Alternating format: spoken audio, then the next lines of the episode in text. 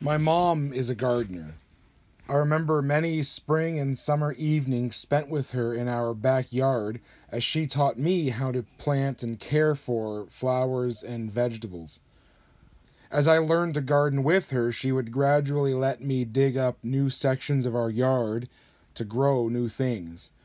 It was exciting to see the garden spread season by season until much of our yard was surrounded by new growth. To this day, I love gardens, although our home is not set up very well for one.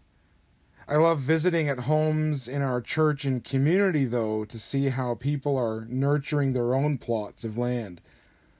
I always enjoy sitting in the Heslets' backyard each season, seeing what Cecily has added to her masterpiece, or spending evenings feasting on the deck of our beloved friends, Mark and Giselle, while admiring their lush tomato plants. There's something deeply fulfilling about these gardens. Yesterday at Central, we read the story of Jesus' disciples coming face to face with him for the first time after his resurrection. One of the most outstanding points that the Gospels make about this encounter is that Jesus was, at first, mistaken for a gardener. It would seem that this is more than just a silly mistake. The gospel writers are almost certainly trying to get a point across. Jesus has risen, and he is the gardener of a new creation. Jesus immediately invites his followers to go and tell others what they have seen. He wants them to make people aware that death didn't defeat him, that God really was starting a new thing in his resurrection. I think this is like the turning over of new ground, tilling new earth so that it's ready to be planted and then nurtured. The gardener is beginning to expand what has begun in him. But there is much more that has to happen next.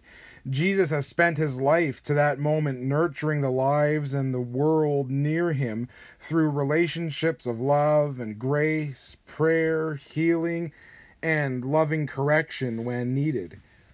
He has been tending the lives of those with whom he lived. Just before his death, Jesus sat with some of these followers and told them, What I began to do among you, you will now continue to do. As I have loved you, you will now love each other. As I have taught you, you will now teach and grow each other. The gardener is passing the task of, of nurture and growth onto others so that the garden expands. After the followers of Jesus have seen him risen from the dead, they went and told others what they saw. They, they tilled the new earth. And then they entered the truly difficult task of nurturing each other's lives in a community of love and grace and all that Jesus began to do among them. This is the church, the expanding garden. In light of the resurrection, we are told to go and tell of what we have seen, namely, the risen Christ. Yet we are also charged with the ongoing task of nurturing that new ground. Together, we take our part in tilling, planting, weeding, and watering. We all help in the expansion and care for Christ's garden. I wonder, what is your place in his garden? How can you best help in the expanding, beautiful outgrowth of Christ's new life in our community right now?